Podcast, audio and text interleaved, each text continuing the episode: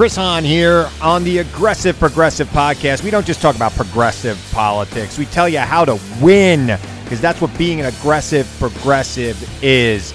Check us out every Tuesday, new episodes on Pandora, iHeartRadio, Apple Podcasts, or wherever you get your podcasts. Don't miss a week. The Aggressive Progressive Podcast with Chris Hahn.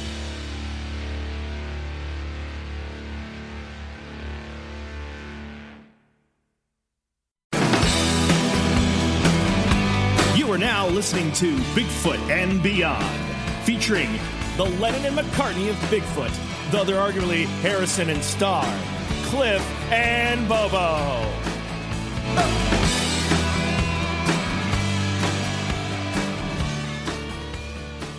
Bobo, how you doing today? Not too shabby. Not too shabby. Are you looking good? Always. Do you have on your Bigfoot and Beyond t-shirt? Uh, it's in the wash, actually. Nice. So you're going topless, in other words. Oh, yeah. Oh, that's why you look so good.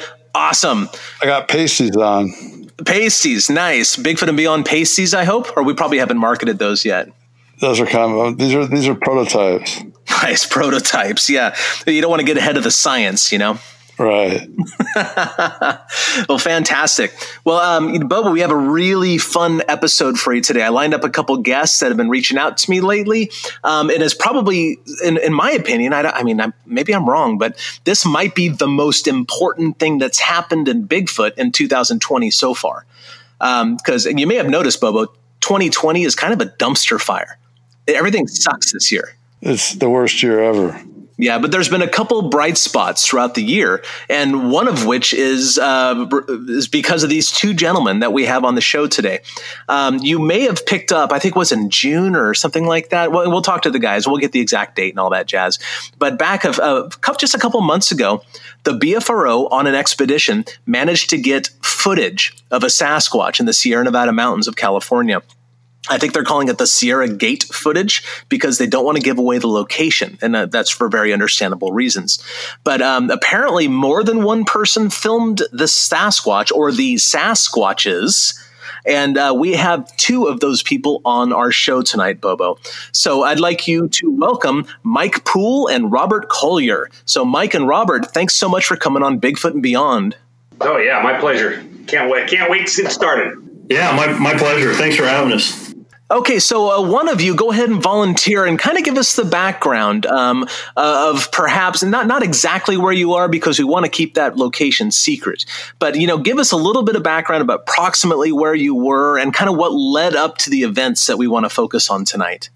I'm one of the uh, organizers and leaders of the uh, California expedition uh, for the BFRO, and uh, this year we had our expedition June 25th, I believe, through the 28th and it was an area in uh, ah, northeast California, just probably what you would say north of Yosemite, and uh, in that area, and uh, it was, I must say, it was epic. It was epic. It was there on the, obviously on the western side of the Sierra Nevadas, uh, a place that we've gone before, and throughout the years, we've we've done a lot of hard work there, and it, it finally paid off for us. Now, you said you've been kind of uh, preparing the area for a while, like you've been doing the groundwork. Um, what sort of things have you been doing in this area that led up to this event? Okay, so this area I've been going back since uh, 2013 and uh, just attending other expeditions and uh, taking my guys like Mike and a, a few other people um, we've been going up there throughout the years and, and, just really doing our investigative work, our research, um, you know, getting a lot of field time in. And what was more important, and I think Mike will agree, is the more you're in an area, and I'm sure you guys agree, the more you get to know it, you, you get to under you get to understand it more, and um, you know, and, and, and what what you're dealing with there, and that's that's the way I, I Mike and I and and our other cohort that comes with us, Randy Edwards uh, we approach it that way, and um, and that's what we've been doing there. So a lot, a lot of time in the field, uh, looking at sign, um, just learning more about what we're dealing with there, and uh, because this area, you know, from you know, as you know, Cliff, it has a lot of evidence, a lot of sign down there. Oh yeah, yeah. This place has been pumping out um, evidence for a long time. In fact, I recorded vocalizations there Um, I think back in 2006 or 2008. I'd have to j- double check my notes, of course. But yeah, this area's been active for a long time. You know, it's it's hit what what we noticed, and Mike and I talked about this. You know, sometimes we'll go there and we'll get vocalizations out of the southeast uh, early morning or at night, and especially when you do calls and you get answered back. But sometimes you go up there and it's just it's just darn quiet. But we get a lot of wood knocking uh, from this area. But we also, on, on, top of that, what I love about this area, we get a lot of camp visitations. And and and and uh, Mike and myself and and Randy and a few others, we really experienced that there. Do you think that um, part of uh, your groundwork is just getting the Bigfoots used to you on any level, or is it all about you becoming familiar with the area? Um, I haven't near, been up there nearly as long as Robert. I think my first trip up there was in 16. But uh, what I've noticed is I like to go out during the day and by myself and uh, and just kind of explore. And I've had uh, occasion where I went back up there and uh, got a rock thrown at me in the middle of the day. And and I'm kind of thinking if you're out poking around during the day, um, they're following us back. They're, they're wondering what you're doing, and that, that's at least that's kind of the opinion I have because they are coming into camp. Um, another time, Robert and I went to a place we call the nursery where we found some very small, I would say it would be a human child on the side of a granite outcropping about uh, four miles from nearest road in bare feet, um, with uh, another very large footprint next to it. And uh, we were up there, and then we came back and we got we got a little action that night, didn't we, Robert? After that. Yeah, like how, how Mike says, you know, those experiences and what we we found. On the other side, when you, you asked about doing the groundwork or going back there, they recognize us. I've talked to Mike about this, and I do believe certain groups will stay or live in certain areas. And I also do believe during the winter they maybe drop down to lower elevation, of course, because they're primates, right? Um, from what I believe, and uh, if they have young ones. But I do believe the uh, since we've been working in this area all these years, I do believe they, they recognize you, your voice, your vehicle you're driving, especially when you're going in there and you're not showing them as a threat. Um, as right now, like right now, hunting season's on, and you know this is a place that hunters do go down there and make camp and hunt that area, but they know us as not threatening. And I have um, experimented with that because I always usually bring the same vehicle back. Um, so does Mike and, and, and Randy and, and a few other people but I, I do believe they recognize that. I believe there that intelligence is there, and I think that's what, one of the reasons. One, uh, why we've been so lucky in getting what we've the evidence that we have obtained, um, and um, in the footage and everything else. Yeah, I would I would tend to agree with something like that too. I mean, to put it in uh, Dennis Pfohl's words, um, you have to become a predictable feature in their environment, and that's the best advice anybody can say about Sasquatching in general. And um, and another thing, uh, you know, um, Matt Moneymaker, you know, uh, people say what they do about him, but man, he is really good. I think Bobo would back me up on this. He's one of the best there ever has been at finding Bigfoot things, you know, like Bigfoots in general. One of the ways he does that is that he puts himself in the place of the Sasquatch. He tries to get inside their brain, in other words, you know um, and put yourself in in the Bigfoot spot, or yeah, heck, even put it in your own brain for a minute. If some guy in a big orange lifted truck drove up in front of your house last July, lit off a bunch of fireworks, and it was just a general jerk, you would probably remember him the next July. You know, if a, that same orange truck rolled up, you would go, "Oh, that's that that's that jerk, right?" Yeah. So if you're going there and you're not causing trouble, certainly um, well, if you are causing trouble, they will remember you. But if you're not causing trouble, that won't put up any alarms for them. And I think that's an thing that we need to keep in mind when we're out there in the woods is uh, do no harm and help them remember you next time that you did no harm. Well, you know, from what Mike brought up about the nursery area, we got we went into an area where he, he where we found a plethora of evidence, and that they're there, in our opinion, and it's kind of funny. Mike Mike would agree with this, and we, I remember him and I talking about. We almost felt like we were trespassing. Now I haven't had that feeling in any other area there except for this area. We didn't stay long because uh, getting back to what you're saying, I always like they're, they're always in control. Always, always, they're always in control. It's their environment. It's their home. We respect that. So we give them that latitude. We give them that distance. We want them to trust us when coming back each year. I think that has really worked out, especially this year. Yeah, as a matter of fact, we've never gone back up to that area again, and I don't think we will. Uh, that nursery area, let them be up there, right? We don't have any trouble with them coming down to see us. At least this year, it didn't seem to be any trouble. We've had a lot of other years having trouble, but this year they came down to see us, so that's fine. Um, going back to wearing the same, uh, you know, keeping the same look every time. I, I, do the same thing. I wear the I wear the same hat, the same. Uh, they may not be the exact same one, but the same black coveralls when I go at night. I wear a boonie and black coveralls and the same backpack. I try to look the same every time I go out. Well, okay, so this particular trip, uh, how did it start out? I mean, were you aware Sasquatches were in the neighborhood right away, or did it take a few days, or what led up to this event? Well, with COVID and everything going on, you know, we, we weren't sure we were going to have the expedition due to closures, you know, the gates and, and areas being closed. And but we were lucky enough to um, it opened up for us after making a plethora of phone calls, getting some intel up there. I have family that lives up there, and they helped me out you know, checking on um, road. And Mike has got one up there, uh, and uh, he was able to do some scouting when there was still snow. But we were fortunate to have it. So the we were, I think, we were the first group in there this year, any kind of large group, and I think that paid off for us too um, because it did open up late. Uh, and um, getting in there, I think that that was a huge plus to us. And on one spectrum, I think it, it really shook them up because right off the bat on the first night of the expedition we had some new people with us. And those new people actually went down um, to an area with mike and another gentleman named dan butler. And and then we had another group come in. Mike was that 10 15 minutes later? Yeah that was actually uh, yeah that was about 15 minutes 15 minutes later. 15 minutes. That was led by uh, one of our other uh, uh one of the other assistants randy edwards and but Mike had a new person with him, and I'll let Mike pick that up because he's there standing with her and her husband, and Mike picked that up from there. What what how it all started off?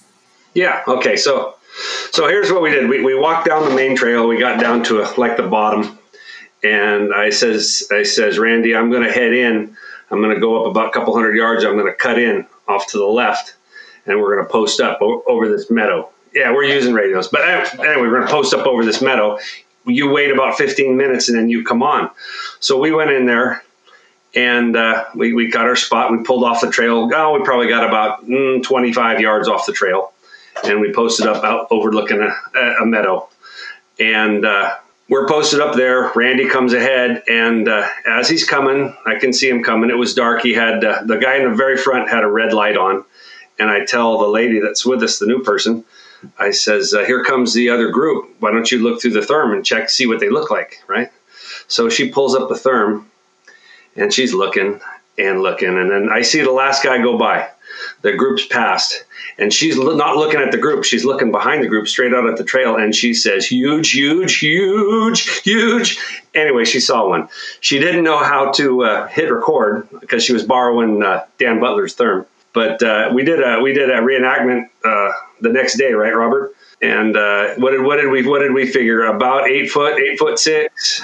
Yeah, eight eight foot, and they approximately about it was thirty yards behind uh, Randy's group, walking behind him. The very the very last guy in the group, it was thirty yards behind him, following him right on the trail. And the guy, this person is someone we've known for a while, one of our one of our kind of close group. And he said he thought something was following him. He was hearing something behind him but he couldn't see anything. And so he, he knew it was there, and it was, and, and, and we actually busted it. We spotted it. And I think the way we were able to do that was uh, by splitting up. You know, we, we walked off down the trail, pulled off quietly, didn't make a lot of noise, you know, dark, pulled off, and then the second group with lights on walked by, and I don't think it knew we were there until it was by us. I think we, I think it was a straight up bust. I think it was really cool that we got them. Oh, that's really interesting because uh, one of the um, Bigfooters I respect the most, um, gentleman named Matt Pruitt, he's been putting forth this hypothesis uh, about how they have a harder time keeping track of two different groups as opposed to just one.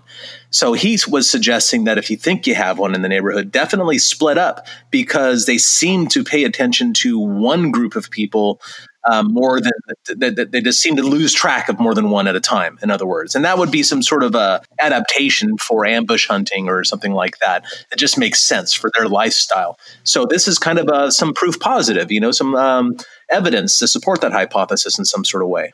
Yeah, absolutely. Actually, and and uh, we we were able to do that successfully twice on this trip. We did it uh, the day after that as well, and busted another one.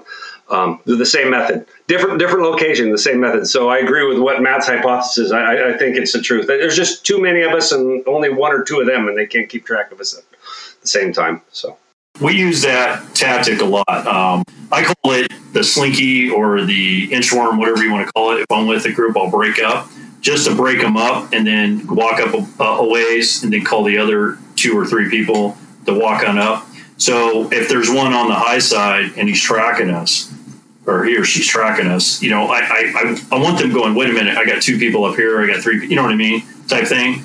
On our expeditions, Mike and, and Randy and I, we we talked about that. And so we'll have a group that goes in first and the other group will come in leisurely, come on by and walk down the trail. And we'll, before each, each night we go out, we'll plan out, hey, where we're going to set up and, you know, we're going to be in, in area one, area two. We give it names or numbers, or we, we do an alphabet type thing, you know, you know, spot A, spot B. And we do that a lot. So they'll get kind of going, wait a minute, I got one over here, group here, I got no, you know. So we, we try to do that. And like Mike said, it, it's worked out for us a lot very interesting. That, and uh, I, I, really love the fact that it supports a, an already existing hypothesis, because whether we know it or not, we're all doing our best to be amateur scientists. You know, we have these ideas, like it's a nursery. They do this, they do that. Well, instead of loudly proclaiming it, we should be trying to gather data to support our hypotheses. You know, and I think that's exactly what you guys were doing, whether you intended it or not. I think it's fantastic you know, every time, and Mike will tell you, every time we're out on a trail um, every night, and you know, we always have the what we call, you know, the next night the, the briefing. But I always try to debrief with Mike and, and Randy at the time, and hey, what what worked that night, or what didn't work, what will work better, and it seems that we're sticking with what we're talking about here. You know, the group one going in, and, and the second one coming in after that it seems like it, it works. And what you're talking about, that hypothesis, it, you're right. Uh, we're all amateur scientists here, uh, in, a, in a manner of speaking, and we're trying to find why we're doing this. You're trying to find out, hey, does this really work? Is it does this? Am I? I'm applying this to this situation, and you're right. I mean, it's working for it's worked probably for you guys. It's worked for us tremendously. So. I, I agree with that wholeheartedly, and, and uh, so we don't try to change it up too much we make variances in, in, in that, but you're right. I, I, think that's one of the best tactics. Re, uh, people that are going to go out and do this or research or, or investigate, uh, especially in groups like that.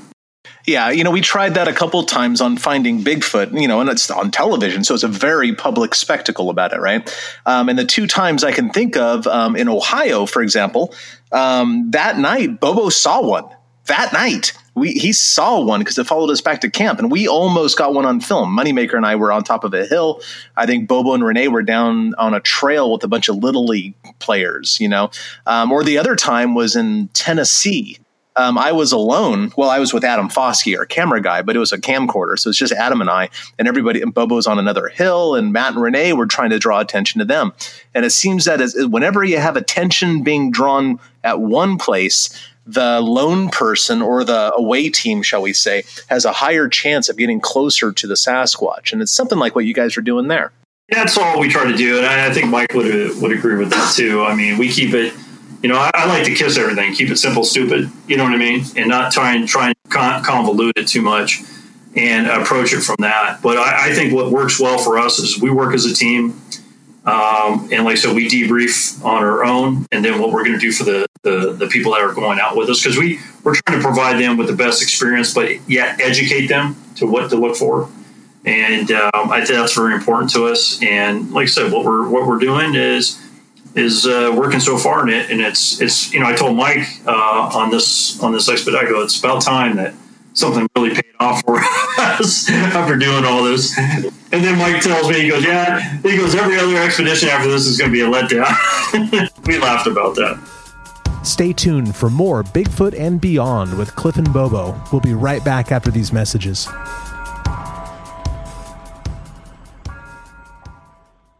Sonidos of our music. Sonidos of our voices. Sonidos of our stories Listen to the sounds and voices of Latin music and culture with Pandora stations like RMX, La Vida en Pop, El Pulso, and Satélites, and podcasts like Ruby Rosa and more. From music to stories, all that we are is in the sonidos of our culture. Listen now on Pandora. Let's continue then. So we have this lady who sees it's huge, it's huge, it's huge, following her behind. What happens next?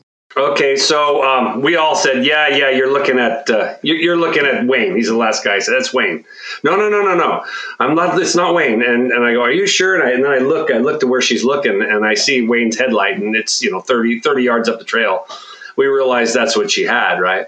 Very exciting. Um, it was gone. We spent some time, and we, we called the other group and said, "Hey, we got one following you," you know, like we do on the radio. And they they looked, and and basically the rest of the night quiet so by the time we started chattering, it, I'm sure it heard us, right?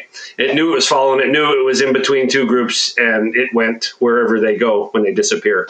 But it went away. We didn't. We didn't have any sighting of it the rest of the night. And then uh, we had the next night, Robert. We went out. That was the first night.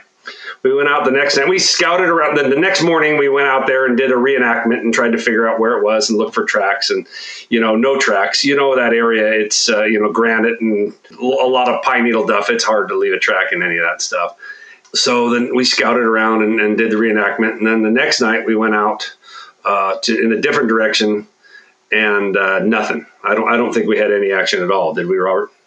No, Friday night. Friday night was uh, very quiet. It, getting back to her real quick, it was epic for her. What Mike said about the last guy in that group, his name is Wayne. Great guy. He's, he's been squatching with us for. He's what Wayne's about what five foot five, if that.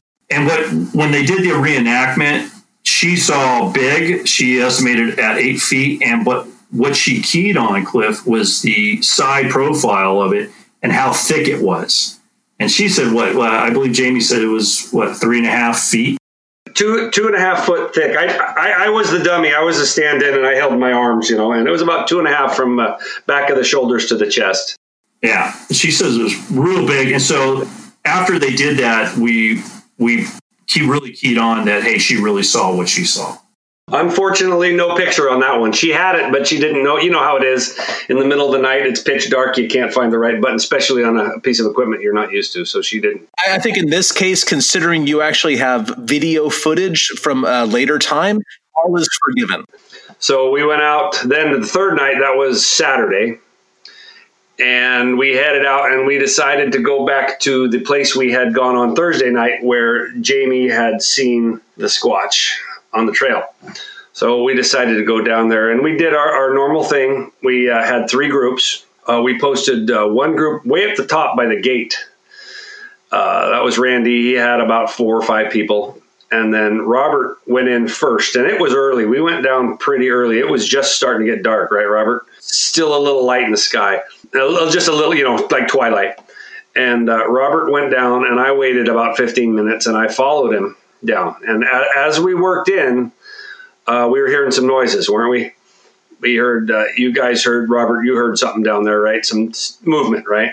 We, we started getting movement, the typical, you know, the crunching, a uh, little bit of the snapping in in the tree line. Yes. Yeah. So I worked down with my group, and uh, we were snooping and pooping and, and looking around, and and uh, we got down there and met Robert and we were we were standing down there and we were thinking okay let's we're going to do the same thing we did the first night. We'll send a group in you know and they'll pull off and, and we'll send another group forward see if we can do the same thing. Well right as about we're standing there and we're, we're kind of just all being quiet and looking around uh, there is a road up above this area. It's probably oh three quarter mile away up a, up a pretty steep hill and there's a cattle crossing on it. And you know you can hear and, and there was no wind. It was a beautiful clear beautiful night and you can hear the car coming down the road, pickup truck coming down the road, and and it goes across this cattle crossing. You know how that makes a sound clang clang. So it goes across the cattle crossing, goes clang clang. As soon as the clang clang happened, we heard samurai chatter straight up. Robert heard it. I was looking at Robert. We both heard it. We actually, uh, Dan Butler has it on his GoPro recorded. We'll have to pull that up. Oh, that'd be a really fascinating uh, aspect to this whole story because I, I wasn't even aware there was a recording of such a thing going on. There's so yeah, there's so much stuff going on, Cliff. It was it's I wrote it all down, but I if, if I don't have the thing that I have written in front of me all the time, I'll forget half of it. But but yeah, it was this, samurai chatter that happened. What Robert? That was probably about ten o'clock at night, and uh, you and me just just about you know our eyes were about the size of the saucers and it sounded it sounded just like the Sierra recordings. I mean, it sounded like somebody turned the Sierra recordings on and played it. And for some reason, it happened immediately. It sounded to me like the cattle guard set it off. It might have not had anything to do with it, but the cattle guard made the sound, and then this happened right away.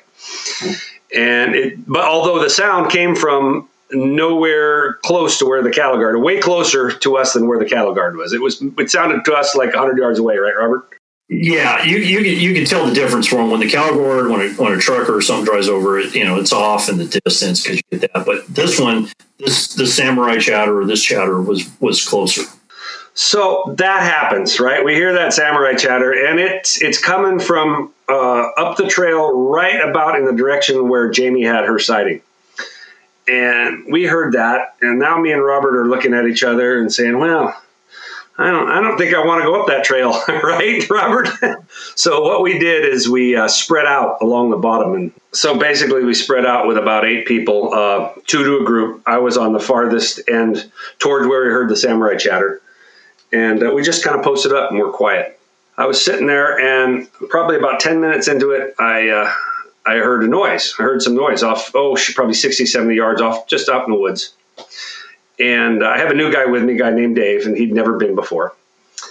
And uh, he was pretty good hand. He's a Navy SEAL. He, he, he, knows his way around. I actually he's a good guy to have as a partner if you're scared. But I wasn't. But but if you were, you'd be good. Um, anyway, here's some noises. So I pull up my old T- TK Scout and I start looking towards the noise. And bam, straight up, there's a hot spot.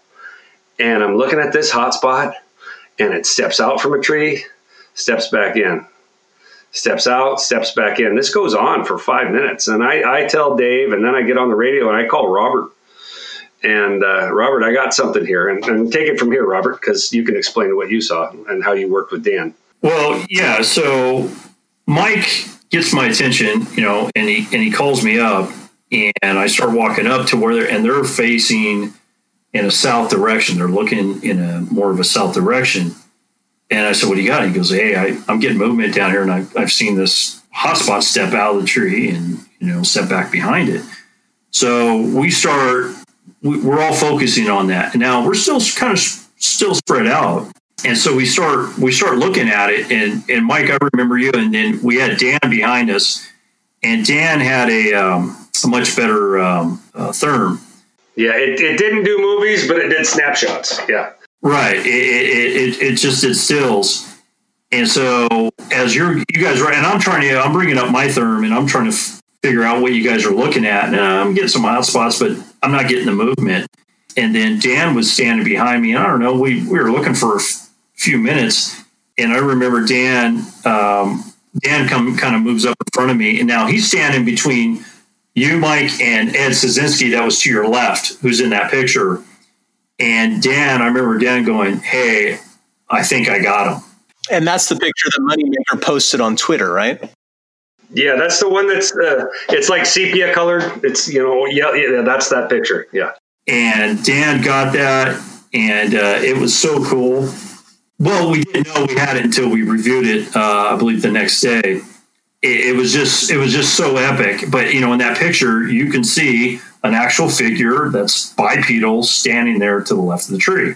Looking back, people go, you know, we read the comments online. Well, how do you know that that wasn't one of your group or that wasn't a bear? That wasn't the, the action that we had going on down there and, and the totality of the situation. It was just the right time at the right place to get all that.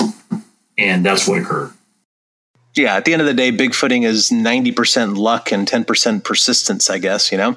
It's a lot about being in the field, doing the work, and it obviously will pay off for you. And this time it paid off. Yeah, it, it paid off tons for you guys. And, you know, uh, and I would always, I would just simply flick back the same crap they're flicking at you and say, well, let's compare it to the footage that you've obtained. Yeah, because I, I, mean, I try to be careful about stuff. You know, when I when I I just did a this this TV gig where I you know those shows where they show you a clip and then you're a talking head and, commenting on it. And I said several times, like, yeah, it's not the end of the world. This isn't a great clip of whatever it is, but it's better than anything I got. So all these uh, haters and whatnot online, well, step out behind your uh, online profile, show your face, and let's have a discussion instead of you just flicking nonsense at people who are more successful than you are. Right. In case some of your your listeners are are you know are interested in what kind of therm that uh, what thermal camera that was used. Um, Dan Butler, he has what he call it's called the Insight MTM V2 Mini Thermal, and that that that was the model that would that captured that uh, figure standard. So it wasn't the TK Scout, but some of you guys were. I'm the TK Scout guy. Well, I'm, I'm the ex TK Scout guy. After after what I saw on this story coming up, it's in the next hour of this story. yeah, then I got rid of my TK Scout because if I had a TK, if I had the good therm at the time, it would have been the money shot. Those things are kind of a catch twenty two. It's great that people have something, but they suck so bad that if you do get something, you just regret it. That's how I felt. Bobo, that's exactly how I felt. I was like so stoked when, when I got this video. It's that's a Sierra Gate video. I was so stoked, and then I saw it, and, and to me, I'm like, "That's awesome, awesome!" You know. And I looked at it, and then the next day, I looked at it again. I go, "That sucks. Nobody's to believe me." you know. And yeah, it's just terrible. anyway, that's not what it looked like in my brain, but that's what it looked well, like. Well, yeah, and you know what? This is eh, basically all you you just have. Eh, I mean, I, am not trying to downplay your achievement because again, it's better than anything I've ever achieved in the same manner. But you guys had a a sighting plus is what it comes down to. And then people are all over sightings. Like people listen to podcasts and sighting after sighting after sighting report with nothing to show. Just fancy words, you know, and then you have something to show on top of it and that in, itself is a huge achievement. It's just as good. As, uh, it's different, but it's just as good as getting a, a, nice line of footprint tracks from the thing you saw, or any number of things. And so, congratulations to you. Hats off. I wish I was wearing a hat. I would take it off right now. Well, that one night we got two videos. So we got the one that Dan took that still shot. And so after that happened, I'm looking, I'm going to segue into this story again and keep us going. After that happened, we, we hung out, you know, down there for what, another half an hour, Robert, and, and it got dead. Right. So we decided, well, let's head back up. And we did what Robert's plan is the inchworm. We had uh, four groups of two people, and I was leading the front group. And I went up, me and another guy, uh, Dave, we went up, we'd walk, oh, 150, 200 yards, stop, give a click on the radio. You know, the next group would walk up and, and we'd uh, bump along and uh, working our way up. Meanwhile, if you'll remember, there was still another group up at the top of the trail. I uh, called Randy up and said, Randy, we're coming out.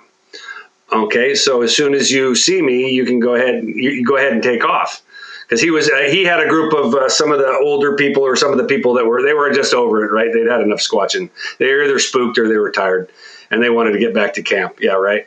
So I came up and we inchwormed along up, right? And uh, Robert, the last guys in our group, uh, we're hearing some noises behind us. You know, who knows, right? They're hearing stuff. So as I work my way up to the top, I see Randy. I'm looking through my therm. I see Randy. He sees me. He waves. He takes off and he starts heading up past the gate, turns right, heads down towards camp and I wait about 10 minutes after he passes the gate and I start, I head up, I head up to the gate. As I get to the gate, um, we're going all lights out. We had no red lights at all on. Everybody was going therm um, because we had action. And it was a no moon, but a lot of starlight. And we were in an, on an open road, you know, not a lot of tree cover, so you could see where you're going. But I was walking with my therm up to my eye and I look up at the gate and I look at the gate and in this clear area to, uh, beyond the gate on a little slope. Uh, I look and I go, "There's a dude. Who's that? There's a dude." And there's a dude walking. I swear, and I look, and as as I look at it, I got the therm. It's not on record, and it's walking from left to right, total side view. Leaned over, head, head leaned over, arms swinging, conical head, and I said, "Oh crap!" Hit the record. Right. By the time I hit the record, it had gone into the trees, and I kept the record on. And that's the Sierra Gate footage. At the time I was recording it, I didn't even know it was in there. I thought it was gone, and I totally missed it. And I was all upset because what I saw was out in the clear, and it was it was beautiful. But as as I saw it, and it walked down, and, the, and it disappeared. But I kept recording, So I, with my partner, I tell him, Dave, I tell him what I see, and we go right up there and try to get in close. We're running right at it, and we're looking around, you know, can't see a thing. And I got the therm still recording, and I'm I'm back in there looking around, and I, and now here comes Robert up the trail. So I turn around, walk back, and said, Robert, I just saw one, I just saw one, but I missed him. I didn't record it, and I'm all upset. As I'm telling Robert that, uh, Dave had stayed in the middle of the road, and he hollers out. The uh, Squatch had walked right past him from the left side of the road. And evidently, when I when I had stopped filming or when I walked up there, it just tucked in some bushes 15 yards from Dave.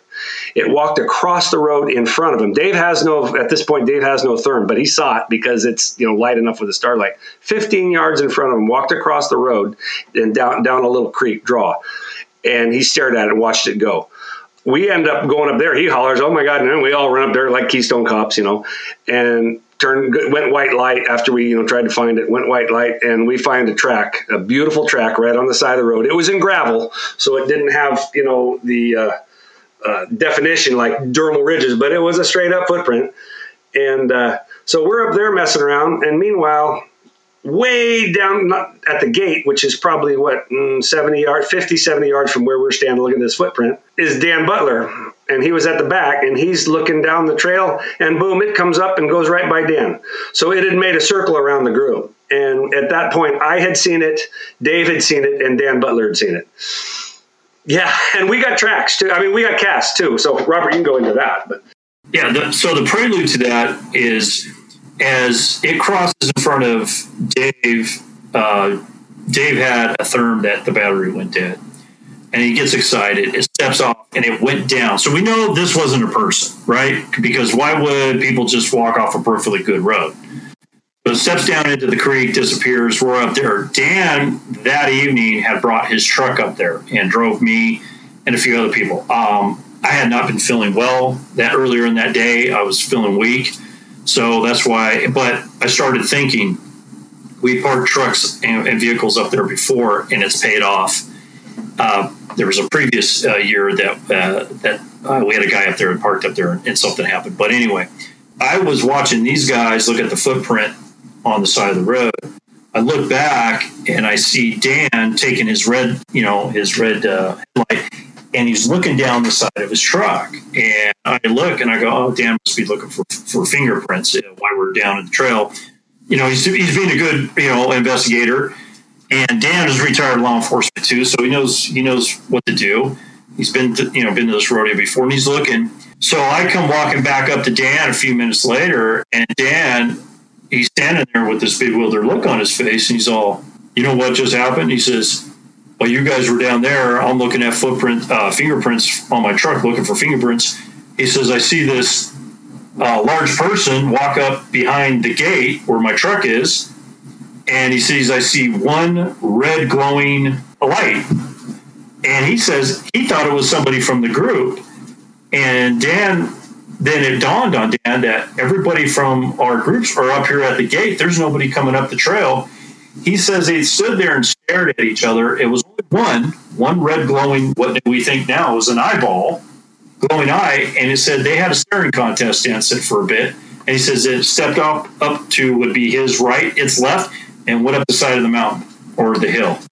And Dan had his red uh, red light on, right? So it, it could have been eye reflection from his thing on it, but it was one so that all happened that night. We head back to camp. We went out the next morning and you know went to you know check it out in the daylight, and and we were able to cast uh, the track that uh, we saw. We, we found that night right right at the edge of the road. We found another one below that. It was actually going the opposite direction, so it must have not been made at the same. We think it wasn't made at the same time. I think it was made earlier. So it's a good crossing place.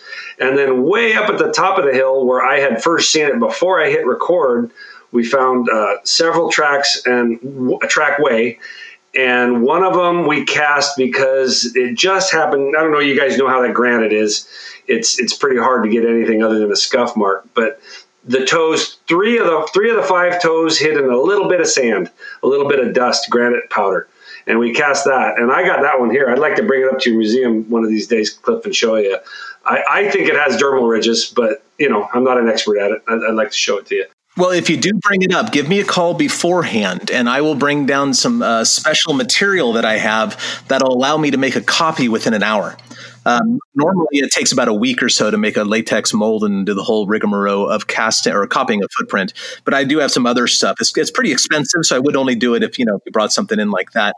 Right on. Well, I'm planning to make a trip up there eventually anyway, so it will we'll make it happen. So the size of the track, Robert, that kind of goes with the height of it. So what, what do we have on the size of that track, Robert? Thir- 13 by 6, I believe. I think that's about right. It was definitely six inches wide. Stay tuned for more Bigfoot and Beyond with Cliff and Bobo. We'll be right back after these messages.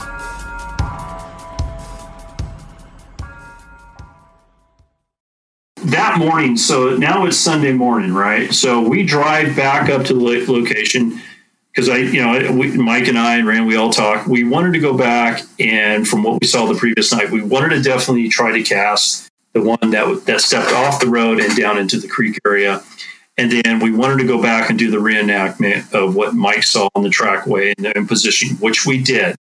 Uh, we stood back from where Mike was, shot the distance. We used Dan Butler as a stand-in, and we used a um, rangefinder. I think uh, what was the range, Mike? I think what we were at, yeah, 87, something around in there, I believe, if I look back on my notes. And we did that, found the trackway. We're end up cat. Mike made a cast. We got a cast. Uh, we casted the one off the road. But when we went up there and we looked at all this, I had left my dental stone down at, at camp. So I got in uh, the truck with uh, our new guy, David. And then I drove back down. I got my dental stone so Cliff and Boaz, Dave and I are coming back up. We're in his Toyota Tacoma. We're just we're going real slow, and the road starts kind of going up. If you remember the road, I don't know. I was I think from where the group was. I think I was still about hundred yards out. Yeah, maybe maybe a little better, maybe a little more, maybe two hundred. Yeah. I, I look up to I just look up to my right. Remember, this is I think my time was right. It was between nine and ten in the morning. I look up to the right. I just happen to glance up and I see between two trees, there's manzanita in front, two trees, and then there's off to the left, there's these huge boulders. I look up and I see this this hunched over, sun glistening off the back with the, you can see black hair that turns silver, and one goes right between the two trees behind the manzanita and behind the boulder. I tell Dave, stop, stop, stop. He stops. I go, reverse, reverse. He throws the truck into reverse. By the time I believe it wasn't very big, but here it is. You're the, the head forward, leaned over, walking right to left. I just caught her, and I'm calling to her. I'm thinking it's probably the same one, but we always see what was seen from the, the night before. Maybe six foot three, six foot four, but definitely that forward, uh, the body hunched forward and uh, they got the arm swinging going, and it just it, it, looked like it was gliding right between the two trees. But what stands out in my mind, guys, is the sun glistening off the back, and it, it, you could see the oils off the off the hair. That was cool. Now, now, Robert, I, I don't know if you want to go in this or not, but you're a trained observer.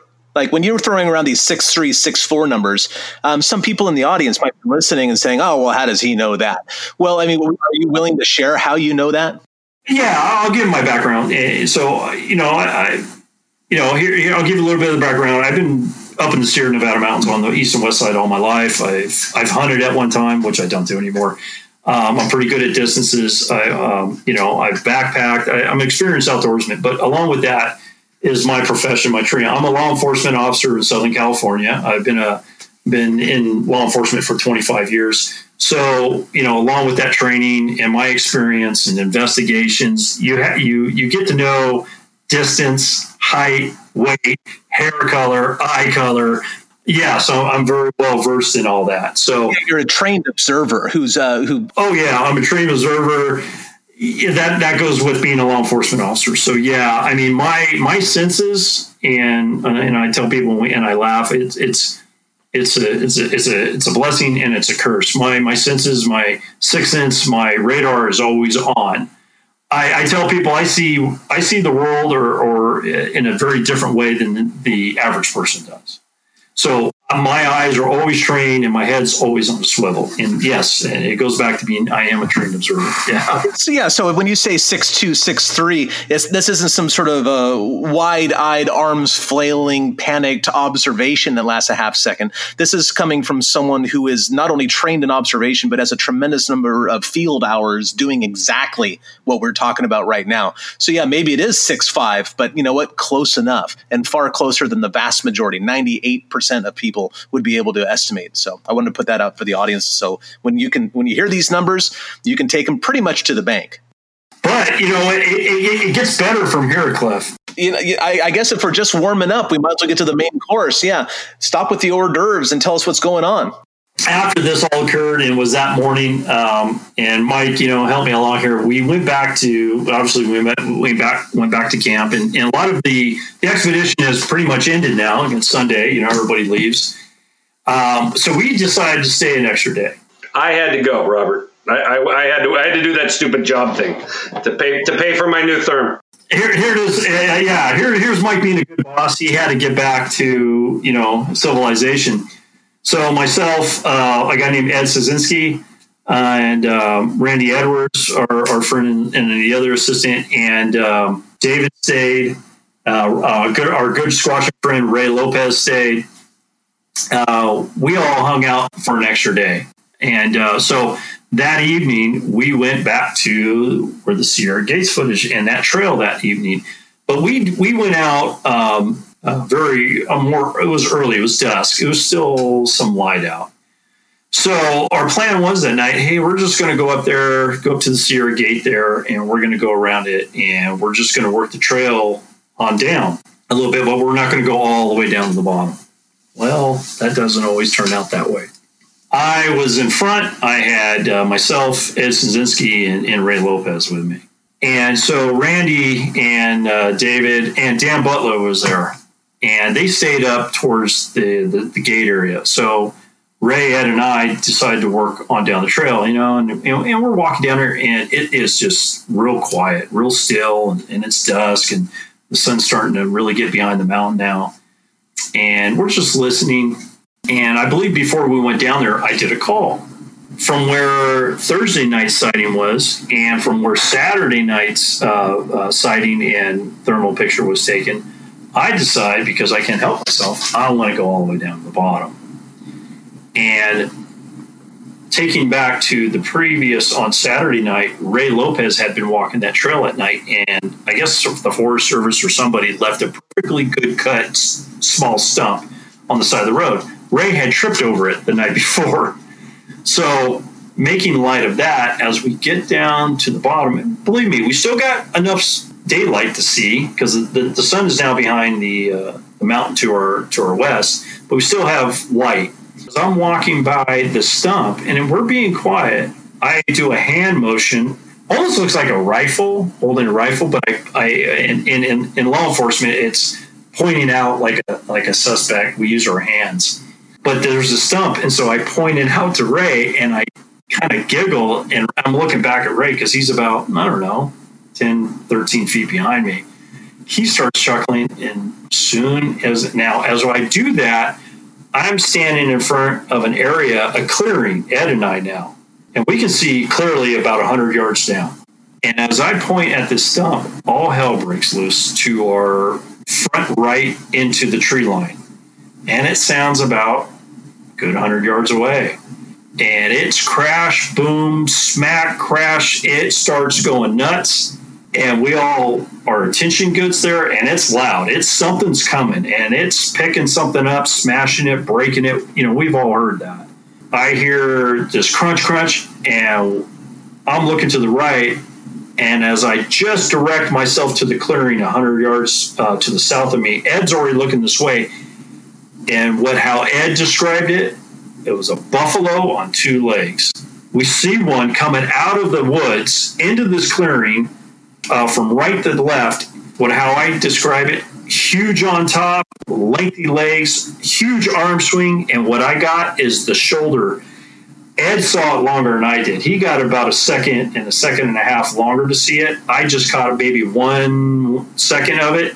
It looked at 100 yards. It looked everything above eight feet. And I just remember, and, and Ed said it too, it looked like a buffalo on two legs. It was just massive on top. And I estimate 35, 40 some miles an hour running right to left. It was just a huge, huge blur, but you just caught enough of it. You knew it wasn't a bear, but it was definitely on two legs, and the legs were long. It was um, it was leaning forward, and I got that one left arm swing, but it was more turning its back to us. And what I remember is a shoulder. Now it wasn't at 100 yards because we did go back and range it uh, I believe we said it was like around 78 yards from us, but it was just massive. And it went to the right and it started turning to the right. And what was really spooky about it is that it ran off. You heard some more footsteps and it stopped it uh, back in the woods. At that time, to our right, more crunching, banging, cracking started going off up trail. And I tell you, all of us, Ray, Ed, and I, our mouths are just dropped I got on the radio, radioed the guys up top. I was literally taken back by the sighting. Uh, I was out of breath to you know because I was really surprised. And uh, so Randy and, and, Dan and David they came back down the trail. and We told them what we saw, but I tell you, I had two sightings in one day like that, from the nine o'clock in the morning to at dusk. It was just epic. Your your cup overfloweth. Yeah yeah, that to the thermal sightings and the pictures. Um, yeah, like like like Robert said, we'll never see. We'll never probably run into that again. I'll do that for another twenty years and never see another one now. Yeah, it seems like you've taken everybody else's good luck from us and wrapped it up into one trip and kept it all for yourself. I hate to see it that way or put it that way because I, you know, I, I, am hoping that we can go back, or if other people go there, they get to experience and respect that um, what they get to see. And and uh, you know, it's like when we're standing there, Ed wanted to go down in there, and I said, "Look," I said, "Been doing this a while. I go for that to run around there and just stop, and then we're getting commotion to the right." I go, "We go down there, they're going to pinch us from both sides because I've been in that situation down there before. Didn't see them, but we we we had a similar situation years prior to that." And I said, "Look, we're going to give them their distance. We're going to give them the, that respect because they're going to remember that, especially when we come back." Now you went back though, didn't you? So we went back with uh, basically the people that uh, Robert mentioned in the first trip, minus uh, Dan Butler and Randy. Yeah, Randy wasn't there either. Anyways, there's seven of us. Went back to the same place, and we're all packing our new therms now because uh, we after that last trip, you know, we I, my wife gave me permission to spend the money. I, am I'm, I'm sure I'll, I'll, pay for it in spades for something she's going to buy, but I don't know what that's going to be. But yeah, we'll see. I think I'll have to buy her a car now. But anyway, we showed up with our new therms and we did pretty good again. It was a, it was a quick trip. It was a Friday, Saturday, Sunday, come home Monday. Same location, uh, real quiet first night. Um, had a little bit of what did we have the second night, Robert? Not really much, right? The third night, which was Sunday, there was other campers in the area, and they all they all they all bugged out on Sunday, and so we were there, and then we started cruising around and uh, you know sneaking around through the just in the campground area. I say campground; it's not really a campground. It's just a flat area where people park sometimes, and it's it's a good probably mile long by half a mile wide. And so there's uh, about four four places where people camp. Anyway, we poked around and we heard some stuff, didn't we, Robert? Um, some some movement, some noise, some actual full on crunch, crunch. You know, sounded like you know sounded like walking, but nothing definitive. You know, because there's there's other animals up there. Again, like Robert said, not everything's a squatch. But we poked around out in the woods for a while. Um, we had another group that went the other way, and we we we all came back and we met up. Oh, it was about eleven thirty at night at the camp and uh, had a fire. Um, it was one of those cheesy propane fires because you're not allowed to have fires in California. I don't probably never again, which is probably okay. It's uh, I can live with that. If we don't burn down the forest, I'm okay with that. But it was a propane fake fire, sitting around the fire, um, kind of gathering up, having our uh, uh post squatching toddy, we like to call them. Those, that's always the best kind of squatching is when you're sitting in camp with a beer.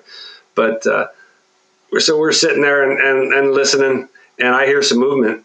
And uh, so I just step away from the fire and, and take my therm and I look at a hot spot. And really, I'm, I'm looking at this hot spot and I'm, I'm seeing some movement, you know, through my therm.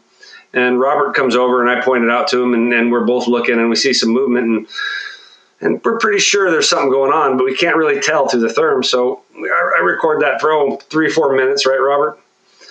And uh, and then you know we kind of walk around, nothing, don't, don't, think anything of it. Go back, go back to the camp, and uh, we eventually go to bed. And uh, and I tell you, there's one thing about that night was something else.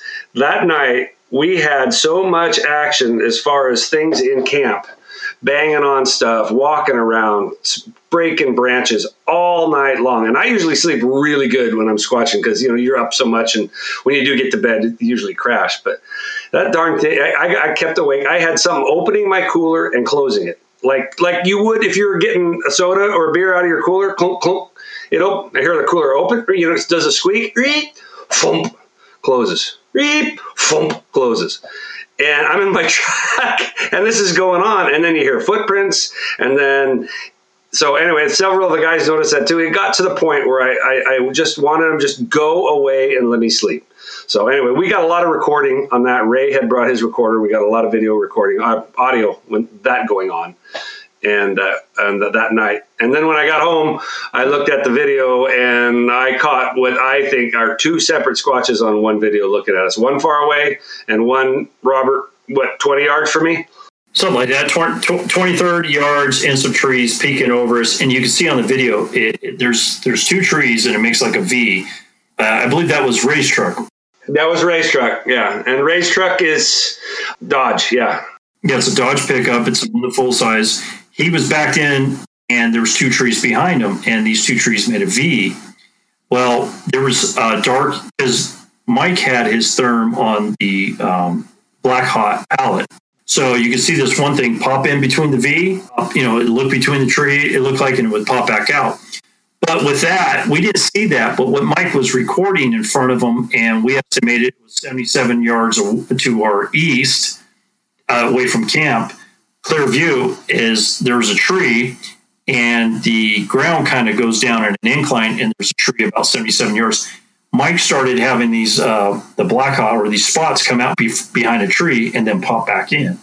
And one was low and one was high and that's what mike was concentrating on. And in the video on the therm you can see mike because i come off his right shoulder and he starts pointing and you can see his hand what he's looking at and he's pointing down range. And that's what we were looking at. Well, not until what weeks later, when Ray was looking at the video, he told us about what's behind his truck and the trees that were, you know, 20, 30 yards away from where Mike and I were standing. It was pretty cool. Plus, we had a, a gentleman that evening. He liked to he likes to sleep outside. Sleeps up under under easy up. He has a bed, and he says, and, and coupled with what Mike was hearing and him sleeping outside, is that, and his name is Tim. There was so much action Tim got so nervous and was walking around him, he actually had to get up and go sleep in his truck because it got that bad. It was it was annoying. It was like it was like a couple five year olds just just bugging you when you're trying to sleep. That's what that was going through my mind. It was annoying as hell. Wow, man. So well, that, that is a tremendous tale. So is there a next chapter that you're looking forward to? Is there something that comes next in this whole thing? I, I tell you, we seem to have action. I want to try that area um, again obviously early in the year um, uh, right right after it opens it seemed to be our best but but i also would like to get up there after hunting season i don't think it's a real good idea to be poking around in those woods during hunting season at night with some of the people we have around so i like to stay out of there till after rifle season but i wouldn't mind heading back up well, man, it is a tremendous achievement on everybody's part here. So, congratulations, honestly. Um, I've been chasing these things for 26 years and have never even gotten close to what you achieved in that one weekend. So, uh, congratulations, man. Um, you're, you're, and also just listening to the background and the, um, the steps and the procedures you've got, you guys have gone through is kind of priming this place for such an encounter. And then what you did there, not only the recreations, but the rangefinders that you brought out and wrote down the data, the footprints you guys cast, the fact that you are sharing your data with other researchers to see what other information can be squeezed out of it. Um, just my hat is off to both you guys. You are exemplary in the community, and I want to thank you for that. You're like a, a you know, I, I don't want to gush too much on you guys, but um, you're you're a standard standard that many people should hold themselves to. So congratulations on that, and I'm I'm, I'm proud to have you on the show today. I think Bo, Bobo and I are both proud of this, man. This is amazing. Thank you so much. Yeah, you guys killed it. Good job. Wow, man. Thank you. That is coming from you guys. That's huge. That means a lot. Thank you very much. It really does. Now, you got to set your sights higher. It's just Cliff and yeah, but you know, you know, you know, what we try to do is, you know, like like you said, you know, you guys have been doing this a long time, and um, you know, ever since the show and everything, and and me talking with Matt, you know, and I think, and, and I tell people, you know, and this is what I believe. There's there's two you know kinds of researchers or investigators. There's the what I call eh, the armchair researchers, or the people that actually go out in the field and do the work. And you know that's what we we try to be known for, and you know you know we take it very personally, uh, Mike and I, to put on a good expedition. Yeah, it's a matter of going out and sharing what you love with other people. You know, it always comes down to sharing love with others at the end of the day. So, and I'm glad you guys did that. Yeah, well, thank you, thank you for the time, and, and thank you for letting us, uh, you know, share share our experiences. But I hate to tell you guys, you're never going to get that opportunity again that you got the proper equipment. yeah, you're right. You're right. We'll never see anything else. It'll be dumb. All right, guys, you take it easy. Thank you so much. So, Bobo, what do you think, man? There's no doubt about what they got in my mind. I mean, hearing them tell their story just solidifies it. That's not people they filmed. Gee, that was a great lineup, man. Thanks. Oh, my pleasure. I'll see who else we can get, or if you have somebody better, I'd love you to top me. I'm going to try. It's a challenge. All right, Bubs, bring us home. Okay. All right, everyone. Well, that's another episode of Bigfoot and Beyond with Cliff and Bobo. Thanks to Robert and Mike with the Sierras footage coming out this evening and joining us. So if you like what you heard, hit share, hit like, spread the word. And until next week, keep it squatchy.